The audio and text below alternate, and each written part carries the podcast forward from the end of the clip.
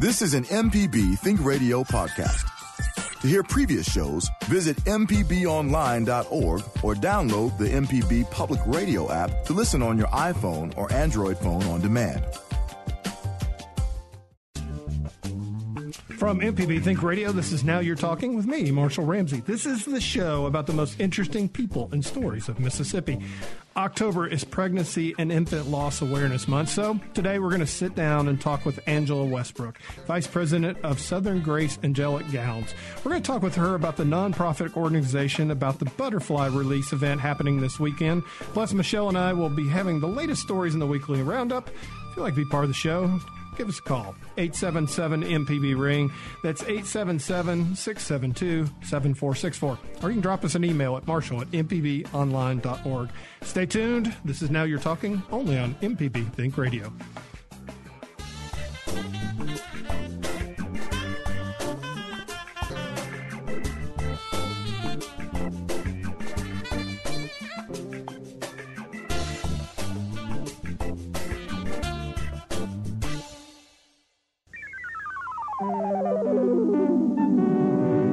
This is an MPB Think Radio podcast.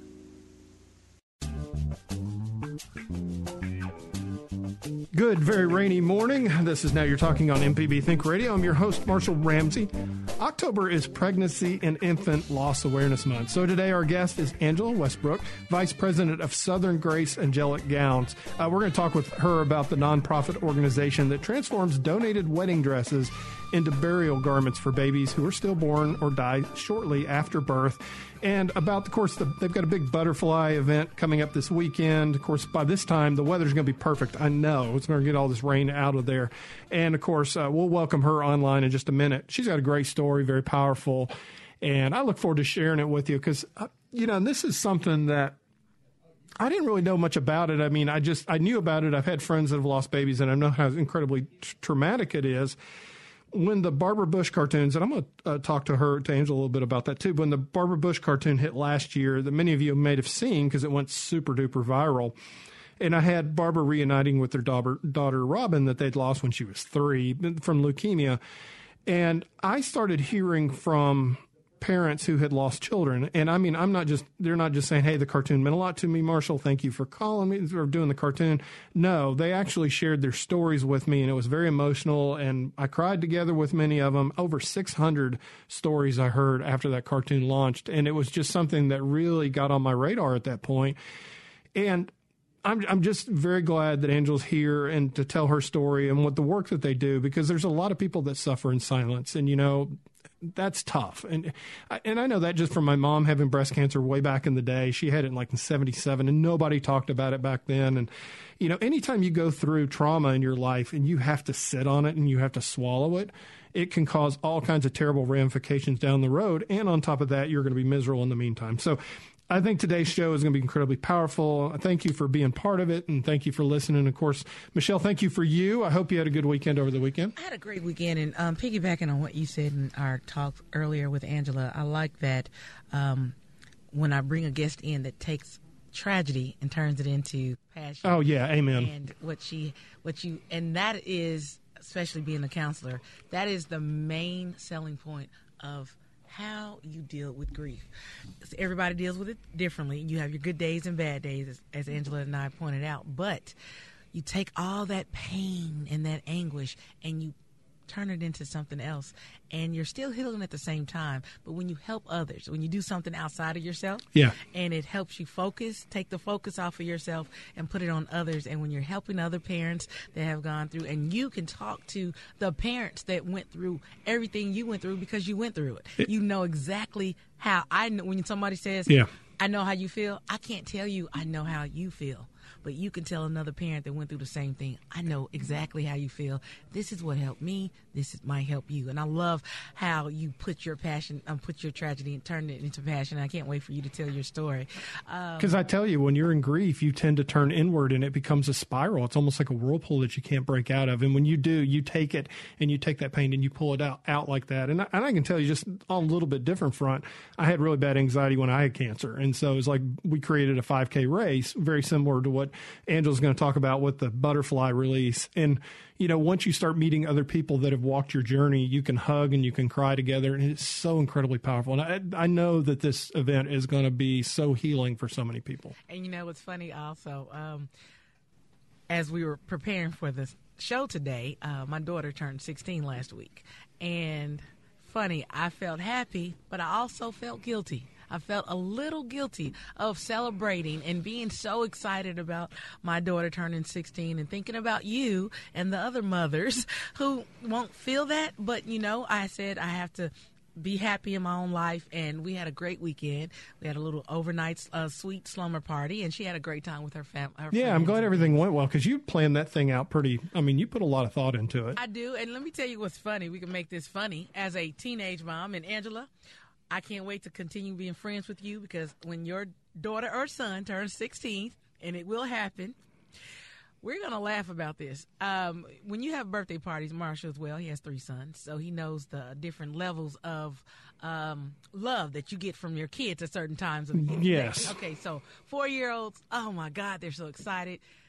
12, eh, a little bit, you know. Now she's 16. Guess what, guys? Well, she's a teenager. You got to drop her off 400 yards Wait from the school. minute. I spent so much money on this beautiful 3 three layer cake. yeah, how did that go, by the way? Did she like the cake? That's what I'm going to tell you. Oh, no. I decorated She better room. like the No, cake. She liked the cake. The Okay. cake- Everyone in the restaurant was walking over like, that is gorgeous. They like the cake too, pretty." yeah. Right. But I decorated the room. I put happy birthday on the uh, hotel thing. I put uh, the little appliques that you can put the names. So it was three different girls' birthdays. One 16, one 17, and one 18. So I put everybody's name on there. They thought that was the corniest thing No, ever. no. When I got back to the hotel, guys, I went to the store. I came back to the hotel, went to their room. Everything was off the wall. My little heart just broke. And I didn't tell her that. I haven't told her this yet because they're out of school today. So I didn't tell her that. But, you know, I wanted to say, you know, all the little hard little in- nuances that I put around the room stuff. You guys thought that was so not cool. Cause she's like, we're not four. This is not. And it's funny how I had to laugh. I'm like, I'm treating her like she's still a little kid and she is cool. But you know the funny thing about that, and you think, oh, she's not paying attention or she's not noticing. But the thing is, she's noticing it. She's just putting probably that front on for her friends or what, ones, or her friends and everything. But there will come a quiet moment when she comes up and gives you a hug, and I see that with my boys all the time. You know, we do stuff, and particularly my wife. My wife is like the most amazing person about doing stuff for people. She loves to do that. That is her love language. Is she likes to do, do, and all kinds of things. And and and sometimes, you know, they're boys. They don't, you know, they leave the toilet seat up. They leave all the cabinet doors open. They get straight A's, and they're great kids. But they, you know, they have that moment. And so, you know, sometimes she's kind of like, oh, they didn't notice. And it's like, yeah, they noticed. They, those kid, my three boys would would literally take on, go to battle to protect their mom. They And love I their mom. I see that. I see Oh, a of little course she bit of does. that. Yeah. Like if I'm sad, she'll say, "What's wrong? I hurt your feelings." Like it's a joke, but I think she's seriously Oh no no! me. I would. I tell you what. I would you take all of her stuff in her room, and I would take it to Goodwill and leave her with an empty room. That's what I say. Yeah. Are you are you sad? Oh, I didn't say. I didn't say don't just come down on her like Thor. I mean, you know, you bring some heavy thunder and You lightning know, on her. funny. People say, "Yeah, Jordan is spoiled. She is spoiled." But you know what? Uh, that's my baby, and so I do. But Well, you got to do what you got to do. I can't wait to celebrate your baby um, with you. Um, can't wait. It's gonna happen. It's gonna happen. So it's Monday, guys. Yeah, and, speaking uh, of thunder and lightning out there, right. Mm-hmm. be careful. I'm about to drive to Oxford. It's like look at the radar. It looks it looks like somebody spilled ketchup and mustard all over it. There's just red and orange everywhere. Yeah. So be careful and slow down. Last time I did something like this on the in the road, there were 15 cars in the ditch Mm. because everybody thinks, "Hey, it's raining. I can drive 90 miles an hour," and you can't. Just to let you know. Well, there was that. an accident coming in right here by Woodrow Wilson this morning, so lanes were blocked all the way around I fifty five Oh, south. So yeah. I got off and went through downtown. But you know, when it's an accident on the highway, downtown is bumper to bumper as well. So yes, every morning seems like, especially when it's raining, there is an. Accident. It's that m- but be uh, careful. mysterious wet stuff that hits the windshield that makes everybody lose their mind. know, right? And we hadn't really had that much rain. We had that one five inch rain last Mm-hmm, week, but I mean, we really haven't had that much rain in the last three months. So I think everybody's forgotten where their windshield wiper switch is. They don't know how to turn their lights on. Mm-hmm. Yeah, Well, they, they think they need to slam on their brakes. True. It's Well, I'm great. excited about the fall. Uh, I'm a December baby, so I'm excited about October, De- November. I've heard that about you. You're a December baby. Yes, and yes. so if you're looking for the best fall festivals, especially Halloween coming up, Mm-hmm. I'm showcasing showcasing uh, haunted houses on Next Stop Mississippi every week. Oh, that'll be so, fun. Um, every week we've had the last two uh, weeks we've um, featured haunted houses. One in Brandon, and then I have one on the coast. This Halloween show coming up on Friday uh, is the Halloween show. So if you're looking for festivals, fall festivals, something lighter for the younger kids like trick or uh, trunk or treat and those things like that, always check out our events calendar at mpbonline.org slash events, and you can always find out what's going on in your city. so, what are you dressing up for for Halloween? I'm actually, I don't want to say it, but I'm going to be a media mogul. I'll give you some hints. She's a media mogul. She's from Mississippi. Um, she moved And a car for you, and a car for you. She moved yeah. to Chicago. But And a piece what? of candy corn for you, candy corn But for you. But guess what? I have a twist on it. Uh-huh. A comedian told me to do this, and I said, I love it. She told me, don't be Oprah. Be her, be Oprah's uh, psychotic fan. So cut your picture of your face, put it in front of the old magazine. That was the funniest thing ever. I said, I'm going to do that. So I'm going to dress up with my wig and my dresses. I have many dresses and go to the party as the crazy psycho fan of Oprah. My name will be Hopra. And my Oprah. boyfriend's name is Steadfast. he doesn't even exist. He's just my boyfriend. I understand. I called him Steadfast, and so the whole night, and I'm actually hosting a, um, a open mic night on Halloween, so it's going to be real funny because I'll actually be on stage, so I'll be saying little um, Oprah nuances all night and things like that. That'll be fun. It's going to be funny. That'll be fun. I'm really looking forward to this week. I get to go to Nashville and enjoy. I love the trip, but I get to go up because my mentor, the guy that actually gave me my start as an editorial cartoonist, way back when I was at the University of Tennessee a zillion and a half years ago, and is almost like my second dad now. He is being awarded the Tennessee Governor's Arts Award, which is a big deal. Of course, in Mississippi, I mean, just think about the kind of talent we have here. They have the talent there, but he's getting named that on Wednesday, and he gets to bring one guest beside his wife, and they've said they want me to come. So I get to go up, and I'm really looking forward to it. He is 90 years old. He still he got laid off from work, believe it or not, after a 60 year career as the editorial cartoonist in Knoxville, Tennessee. But Charlie, his name's Charlie Daniel, not Daniels. He's not the fiddle player. Charlie is absolutely one of the sharpest guys. He still drives to football games. He used to go into work every day. I mean, he's just who I want to be when I grow up. and I'm so glad that I'm going to get to be there for him. But I'm, I'm looking forward to it. And I'm thinking about actually stopping in at my cousin's new place, Dave Ramsey, the financial guy. He's got a new building, so I get to see family too. So I'm looking forward to that. I'll be doing a couple more speeches around town. Um, but the next big one we've got for Mississippi today, we're going to do uh, Marshall's, Mississippi, down in Hattiesburg. So I get to go down and see my friends down there. So it's I've literally driven five thousand miles in the last three weeks. I never asked you, uh, how's um, Ramsey your cousin on your mom or dad's side? My dad's side. Oh, okay. Well, we both have the same last name. right, right. Yeah. So, Ramsey um, yeah, no, his dad and my dad are brothers. Oh, So my dad was Dave Ramsey, and he was named after my dad, and his name was Tom Ramsey. His dad's name is, and my first name's Thomas. Oh, that's cute. Yeah, They so that's so switched it up. they switched because they they actually liked each other, and so they they, they did that, and so um, people are like, "Do you follow Dave Ramsey's stuff?" I'm like, "Yeah, he's my dad," and they're like, "Oh." He's your dad and your That's cousin. funny. I said, "Yeah, my family's from East Tennessee. What do you expect?" So there you go. All right, we got a really powerful show today. Y'all hang in there. Looking forward to our guest coming in. Going to take a quick break, but our guest is the Vice President of Southern Grace of Angelic Gowns. Angela, I like that. Angelic Angela Westbrook. She'll be in. Stay tuned. This is Now You're Talking on MPB Think Radio.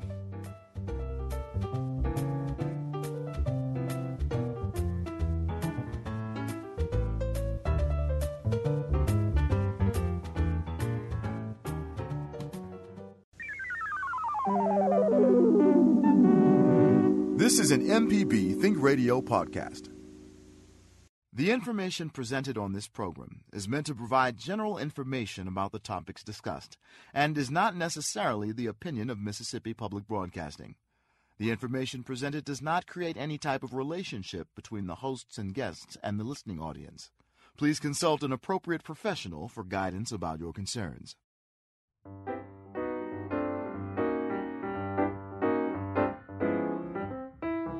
Welcome back. This is Now You're Talking on MPB Think Radio. I'm your host, Marshall Ramsey. October is Pregnancy and Infant Loss Awareness Month. So today, our guest, I tell you what, she's just incredible, um, just an amazing woman who turned tragedy into passion and awareness. Let's welcome Angela Westbrook to the show. She's with Southern Grace and Angelic Gowns. Um, gosh, Angela, I, I really enjoyed getting to know you. Thank you for coming in today. Thank you so much for having me. And thanks for braving the weather. You came all the way up from the coast today. Yes. So that's great. You've been on the coast, gosh, since 2011. Mm-hmm. So yeah. So thanks for coming. Um, well, I tell you what, we'll kick it off because I, I think your um, history is pretty darn important. And we'll, so where did it all begin? So, starting kind of from the very beginning, my husband and I are Mm-hmm. high school sweethearts. We actually started dating our senior year of high school. That's cool. We actually knew each other all throughout junior high and high school. We were in the marching band together, so we spent a lot of time together. What instruments did y'all play? So we're actually both percussionists. I'm Okay. a bells player. He's a drummer. Okay. Um, that's been a fun little joke between us our entire relationship about whether bells are part of percussion or not. So Uh oh. yeah. Um, Oh, I can see some major fights getting started there. yeah, so it's been interesting that way. But yeah, so we were in the band together, Mm-hmm. started dating finally our senior year. Oh, what brought it? What brought y'all together? Just he kind of worked up the nerve finally. And, Finally, and you're like, it's about time. Well, no. Okay. He kind of frustrated me a lot throughout the band years. Cause, I mean, drummers, band members, boys in general. well, yeah, you know, you're spending a lot of time with each other too. right. So So. we, you know, we knew each other, but we mm-hmm. weren't really close growing up. right. But then senior year, we started spending more time together and developed a friendship. And eventually, he did ask me out, and we started dating throughout senior year.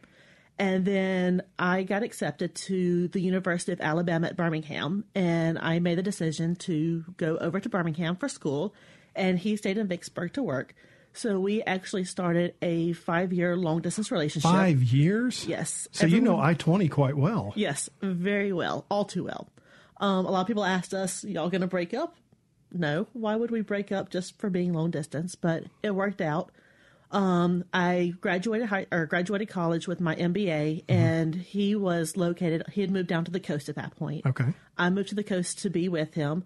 Couldn't find work. Wound up finding work up in Laurel. So Oh again, wow. continuing long distance relationship for a little while longer. Um, after a year and a half of that, so six and a half years total long distance, we finally said, "All right, we're done with this." I moved back to the coast, finally found work, and we were finally after that able to get married. We had delayed our wedding for quite a while at that Yeah. point. So after delaying our wedding for a little while, we finally got married um, in 2014, and we knew right away that we wanted to start a family. Yeah.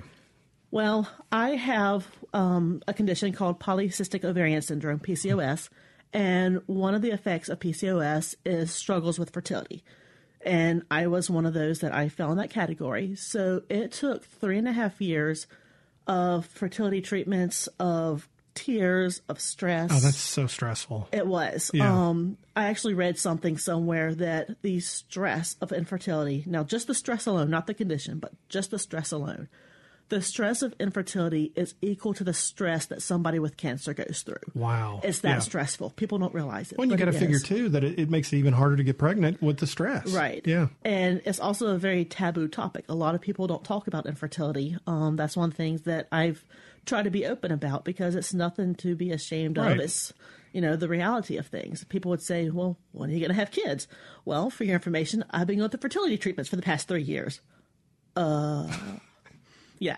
So, um, after three and a half years of going through this, I hadn't been feeling quite on par and Yeah. Kevin said something about he's like, well, why don't you take a pregnancy test? I was like, I've already taken a test last week. I know I'm not pregnant. He said, well, just take one anyways, just to be sure. Took the test. I was getting ready that morning, and I happened to turn my head just in the process of getting ready, and I glanced down during that process, and I happened to see that second pink line. Which has got to be one of the happiest moments of your life. I didn't believe it. Yeah. Um, he was still halfway asleep. I actually went in there, I kind of started hitting him on the arm. I said, Kevin, Kevin, Kevin, wake up. Uh, what do you see here? And I showed him the test. He goes, I see two lines. What does that mean? I was like, that means we're pregnant. So shock kind of definitely overtook us. I Did he mean, just fall out of bed? Uh, like, we both just kind of stood there, jaws open, like Oh, just wow, yeah. couldn't believe it. And it finally kind of started hitting us, and we went through and being the you know new dad that he was, he wanted to take several tests to make sure everything Right. I was in fact pregnant, and of course they all came back positive. So I made an appointment with the doctor, and we went in, and it was still early, so they couldn't tell us a whole lot. Just that everything looked like it was set up On for course, yeah. So I actually, um, a few days after that first appointment, I was actually in a fender bender, and Oh, no. we hadn't told anybody we were pregnant, yet, or actually, I don't think we had told anybody yet that we were pregnant, or very few people, but hadn't told any of our parents yet. Oh wow, yeah. So I had called him because I was in the car by myself. I called Kevin and I'm sobbing. And he called his parents. He's like, hey, look, we need to get over Angel's been in a, in a wreck. And they couldn't figure out why I was freaking out so much because it was just a fender bender. Yeah, because you don't want to tell, just go telling everybody until Right. you know for sure everything. You, there's Right. certain like six weeks or whatever you want to get past. Yeah, that. yeah. So I'm freaking out, and everybody on the scene, you know, the police officer and everybody, I had told them I was like, you know, I'm early pregnant, and so several people kept coming up to me, how far along are you? How far along are you? You know, and my father-in-law was standing there, and it's not quite clicking with them. and finally Yeah, it kind of like, clicks, "What?" and so my my in-laws actually found out that they were going to be grandparents because of a wreck. Um, but went through the doctor's office and everything still looked good from that. Oh, like good, there was no complications or anything with that. So everything went good. Whole pregnancy went really well.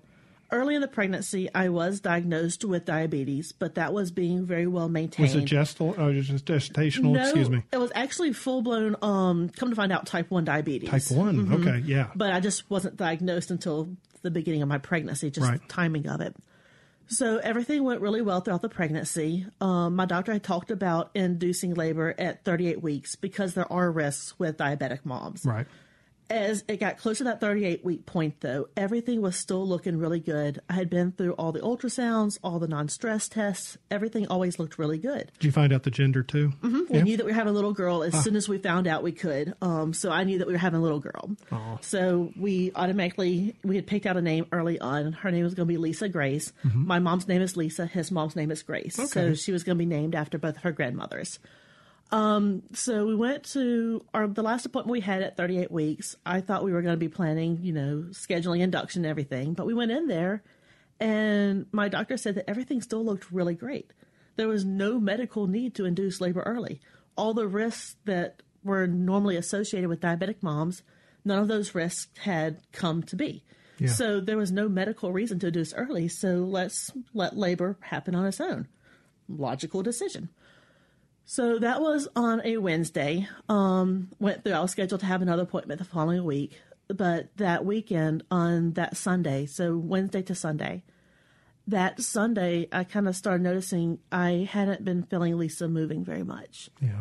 and I had been online on all the you know pregnancy forums and everything else, and they said you know that's kind of normal. Don't worry too much, but try laying on your left side to see if the baby moves. Try drinking orange juice. See if the getting the blood sugar going will help the baby move. Did all that, and I still wasn't getting any movement. So I went and I woke Kevin up. He worked night shifts, so he was asleep during the day. So I went and woke him up, and I told him I was like, you know, I'm getting kind of worried. He said, "Well, what's wrong?" And so I told him that I hadn't felt Lisa moving very much, and he said, "Well, what do you want to do?" I said, "I think I want to go to the hospital and just get everything checked out. I'm sure we're freaking out over nothing, but I'd rather just get it checked out anyway." So we got up, we got dressed, and we went to the hospital. And the whole time we're telling ourselves, everything's going to be okay. You know, we're just, we're freaking out over nothing. Everything's going to be okay. So they got us the triage, got us upstairs to labor and delivery, and they got me hooked up to the ultrasound machine. And the lady working the ultrasound machine, I'm not sure if she was a nurse or a tech or what her position was, mm-hmm. but she had been trying to feel around, trying to find the heartbeat. Well, I wasn't too worried at this point because Lisa was always kind of difficult when it came time to do the ultrasounds and the non-stress tests. She kind of liked to hide from the machines, so I wasn't too terribly worried. But it was on my radar, and she, the nurse or the tech, whoever she was, said something about you know she's having a hard time, but it's a new machine. They're still learning the equipment. For her to go get somebody who is more experienced. Were you getting it. really nervous at that point though? I was I was getting there. Yeah. I was getting there. Um, but there was a part of me that was still very much so. No, it's been a healthy pregnancy. Everything's got to be okay. You know, Right. there can't be anything wrong. Um, next thing I knew, my doctor actually walked in. He just so called happened to have been at the hospital. He came in. And he was really, um, you really like him, don't you? Yes, Yeah. my doctor was absolutely amazing. He Yeah. actually was with me throughout all of my infertility treatments and throughout my entire pregnancy. Um, he actually was the one who helped regulate my diabetes because he was diabetic himself. So he was Oh, wow. It sounds like he should be wearing a cape. Right. So he was firsthand familiar with how diabetes how di- how diabetes works. So he was actually the one who came in there and he tried looking through the ultrasound and then he said those words that will forever haunt me and my husband. He Yeah. looked at us and he said, "I'm so sorry, but there's no heartbeat." I don't remember a whole lot about that. I remember the look on his face. I remember screaming. I remember the nurse had or actually, my doctor put the oxygen mask on me because I was hyperventilating. I remember Kevin just collapsing on me as we held each other, sobbing. And just time seemed to stand still. And the medical team that was with us, they were all phenomenal. Not just them, but throughout the whole experience. They Right. stood back, gave us our time. And then my doctor said, you know, I could either wait for my body to go into labor because I was 38 weeks. I mean, it was going to be happening soon Right. or we could go ahead and induce labor. I knew there was no way I could wait for my body to go into labor naturally. So we did decide to go ahead and be induced. So they admitted me into labor and delivery, and they started the process of inducing labor. And I guess this is the part that a lot of people don't realize with stillbirths. Mm-hmm. Stillbirths are called stillbirths because these women, we actually give birth to these babies. They don't go in and surgically Remove the baby. well, Yeah. unless you do a C section, of course. exactly. But it's not one of those things that it just kind of your body passes a baby or anything like that. So no, you're I going mean, through all the emotions and all the pain and all Yes. the yeah. Yes. I Yeah. mean, I went through the process of being induced. I went through the process of, you know, being checked every couple of hours, you know, the pushing. I went through the full labor and delivery process. Right. The only difference is you didn't get the joy at the end. right. The only difference is I knew that my baby was going to be born sleeping, Right. which adds a whole nother level of emotion to an already emotional situation. But um, came time and we were ready to deliver. And there were some complications during my delivery. Um, diabetic moms tend to have broad shouldered babies. And I was no exception to that. She had very broad shoulders and actually got stuck during delivery. So they oh, actually had to put me under to complete the delivery process. Right. So, because I was put under anesthesia, I actually did not see my daughter until several hours after she was born because I had to wake up and everything because I was completely under. Yeah. So, when I finally woke up, of course, the first thing I asked was, Where's my baby? Where's Lisa? Yeah. So the nurse said, Well, she's with a photographer right now. So we actually had a photographer from an organization called Now I Lay Me Down to Sleep. It's a national nonprofit that takes babies of stillborn or takes pictures of mm-hmm. stillborn babies for these families. And so Lisa was actually with this particular photographer. So several hours later, we finally got to see her. And the nurse brought her in, and she was wrapped up, and she was wearing a beautiful purple dress, a purple crocheted hat, and she was wrapped up in a purple and white crochet blanket. So, of course, my first thought was, oh my goodness, she's absolutely beautiful and she's absolutely perfect.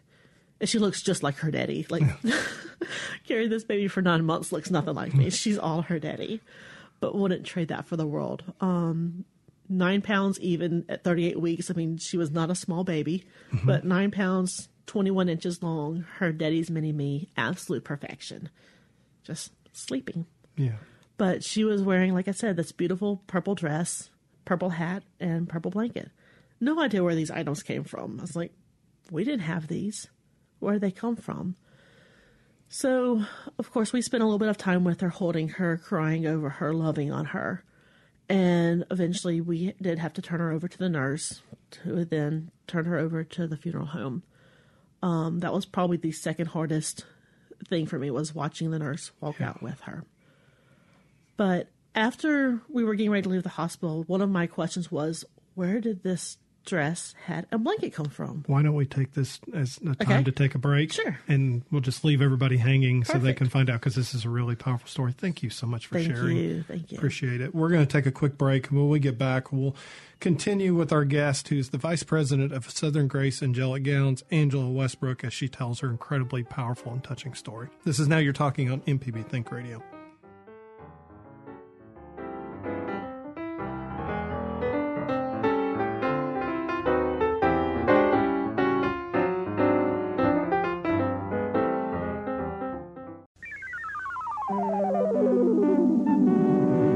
This is an MPB Think Radio podcast. All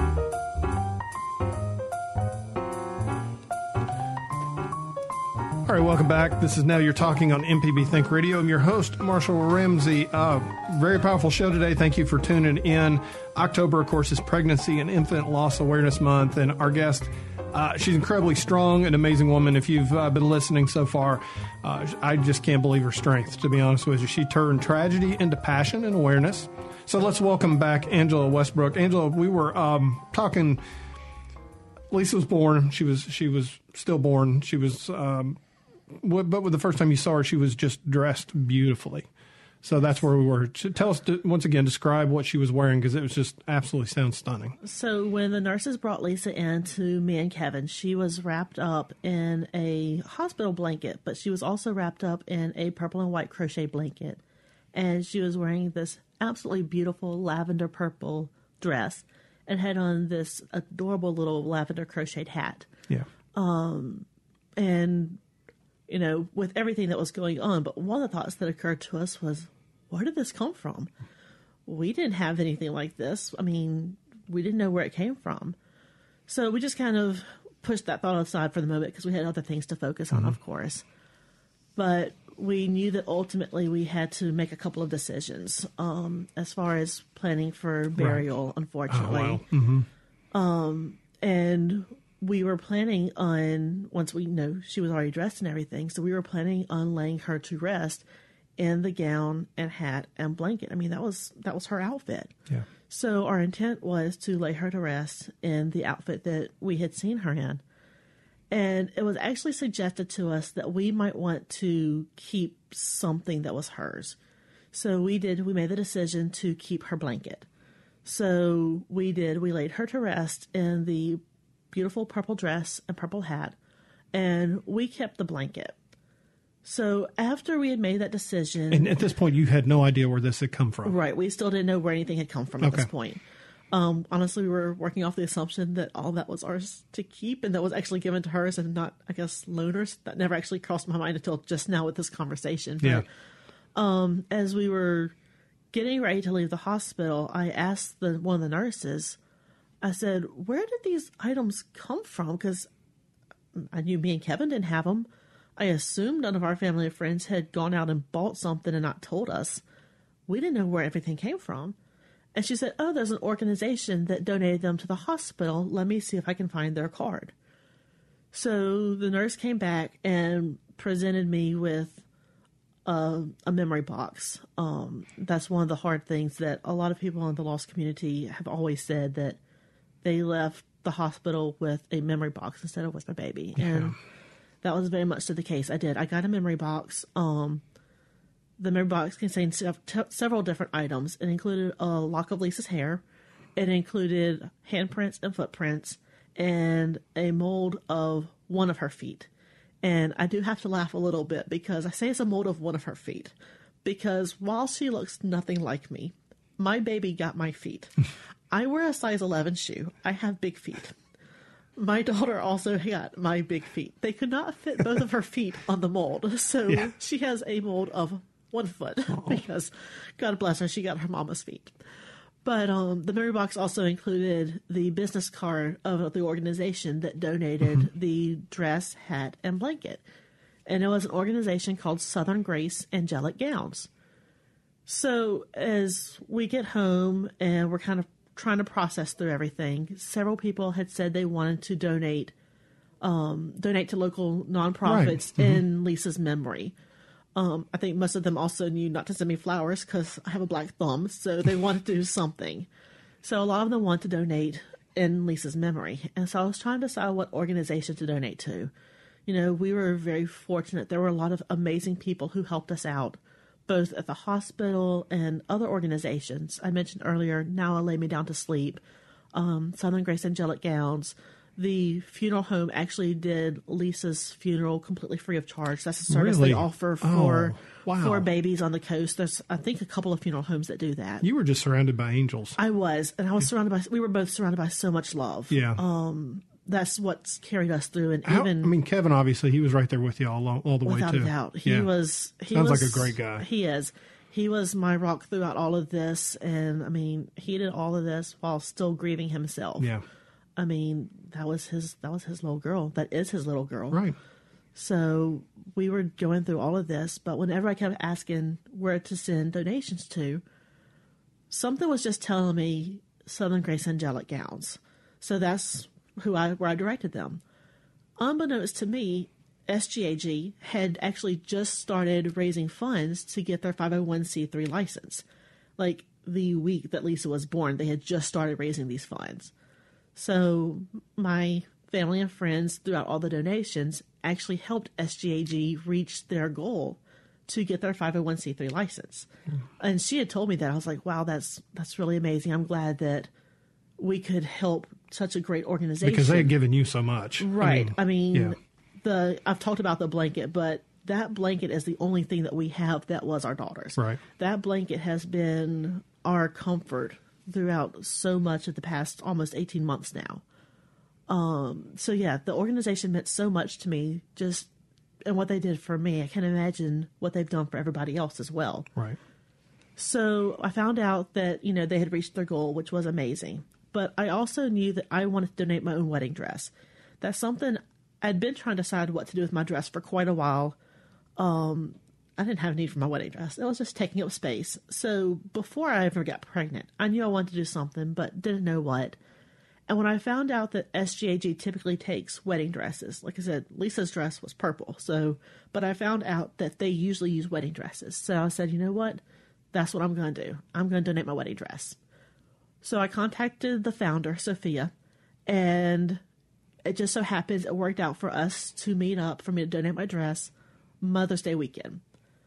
It had been right about a month since Lisa was born. That was, talk about a tough day for you. Good It grief. was it was my first Mother's Day weekend. I mean, Mother's Day had always been hard for me because I had wanted a child for so long. So every Mother's Day kind of got harder for me because it was another year where I wasn't a mom.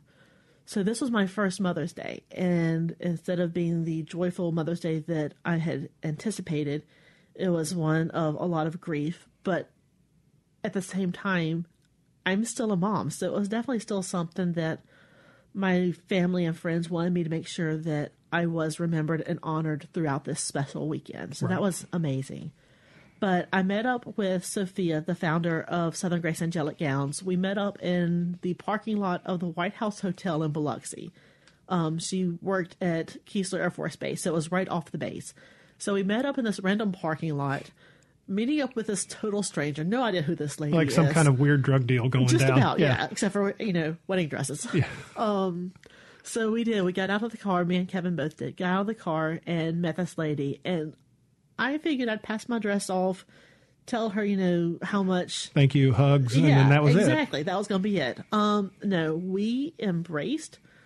We held each other. We cried. We told stories. She told me about her own past. Yeah, see, she'd gone through a very similar she story. Had, she yeah. had actually lost. Um, she's lost four babies. Two Four. were stillbirths. Two were miscarriages.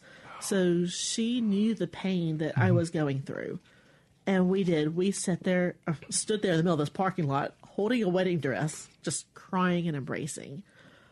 Um, told my story. I told her that you know I had received one of her dresses, and how much it meant to me. That I had kept the blanket because it just meant that much to me, and I honestly figured that was kind of going to be the end of it. No, she and I kept in touch, and she kept supporting me throughout these hard times. Because while I had an amazing support system and all of our family and friends, most of them could only support me as best they could as an outsider. So that's what Michelle was talking about too, because we, Right. we try to say platitudes or say things, but we don't understand. Exactly. Yeah. Sophia was one of the first ones that I met who really understood what I was going through. And so she did. She checked in on me and we talked, and she quickly became a very, very dear friend.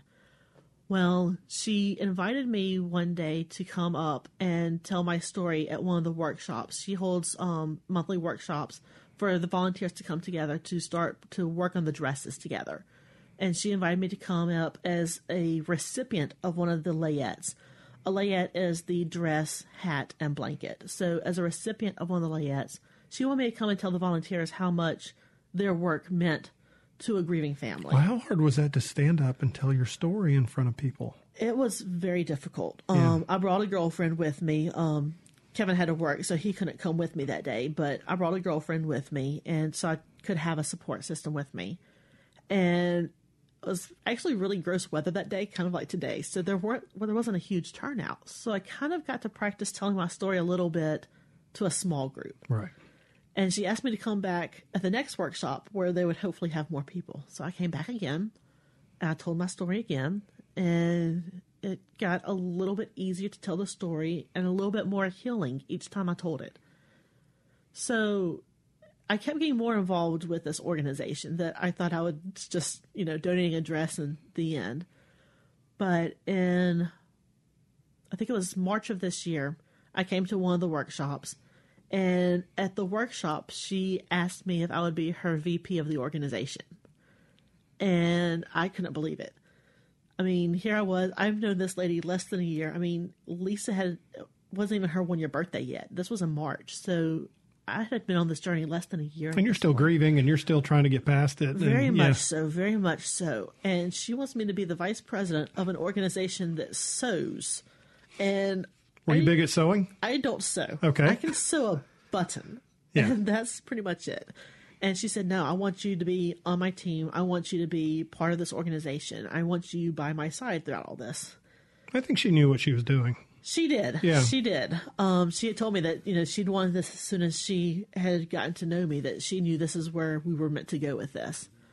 So that was the start. Well, very good. And we'll uh, continue the conversation and we're going to talk a little bit about what's going on this weekend. Uh, the first, I guess the first, I hate to say first annual, but the first butterfly release is going to be going on October 26th, and we'll tell a little bit more. Uh, this is, um, we're going to take another quick break. When we return, we'll continue with Angela Westbrook. She's with Southern Grace Angelic Gowns. And of course, we're going to be talking about, which I've just mentioned, the butterfly release, which will happening next weekend. Phone lines are still open if you'd like to give a call. It's 877 MPB Ring. That's 877 672 7464. This is Now You're Talking on MPB Think Radio.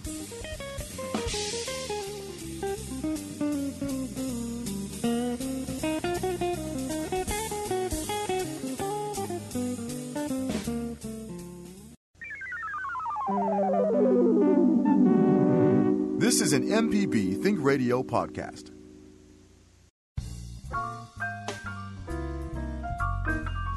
Hey, welcome back. This is Now You're Talking on MPB Think Radio. I'm your host, Marshall Ramsey. Ha- happy Monday. It's a little bit wet out there, but we, it's, of course, nice and sunny in the studio as always. We've had a great show today, and we've had the pleasure of sitting down with Angela Westbrook. She's the Vice President of Southern Grace Angelic Gowns. It's a nonprofit that transforms donated wedding dresses into burial garments for babies who are stillborn or that die shortly after birth. Angela, um, you do have a business background, obviously. I mean, that's what you do in your for your day job. Yes. Um, you of course got that MBA, so you're pretty sharp. So she was pretty smart tapping you to to, to help out on this. Sure. Let's just go ahead and talk because you you and I were talking on the way in about the the first SGAG festival and Wings of Grace butterfly release. You have been a busy bee on this. Uh, you and a couple volunteers have been getting this thing ready. So tell me a little bit about it. So we knew early on that we wanted to do a butterfly release um, during Pregnancy and Infant Loss Awareness Month. Yeah. And it was going to be a chance for families to purchase butterflies and release them in their angel's memory. Yeah. And so, in the process of planning this, it kind of kept growing and it grew into having a full blown festival and the butterfly release. So, our festival is actually scheduled for this coming Saturday, the 26th. It's going to be in Ocean Springs, right outside of Biloxi. And it's going to be a day long festival full of music and food, games and activities. And then, of course, the focus of it is going to be our butterfly release. And families can purchase a butterfly for their angels or any loved one. And we'll read out all the names. And uh-huh. after a moment of silence, the family, if present, will release the butterfly. If the family's not able to be there, we'll release the butterfly for them. And this is actually going to be on Facebook Live.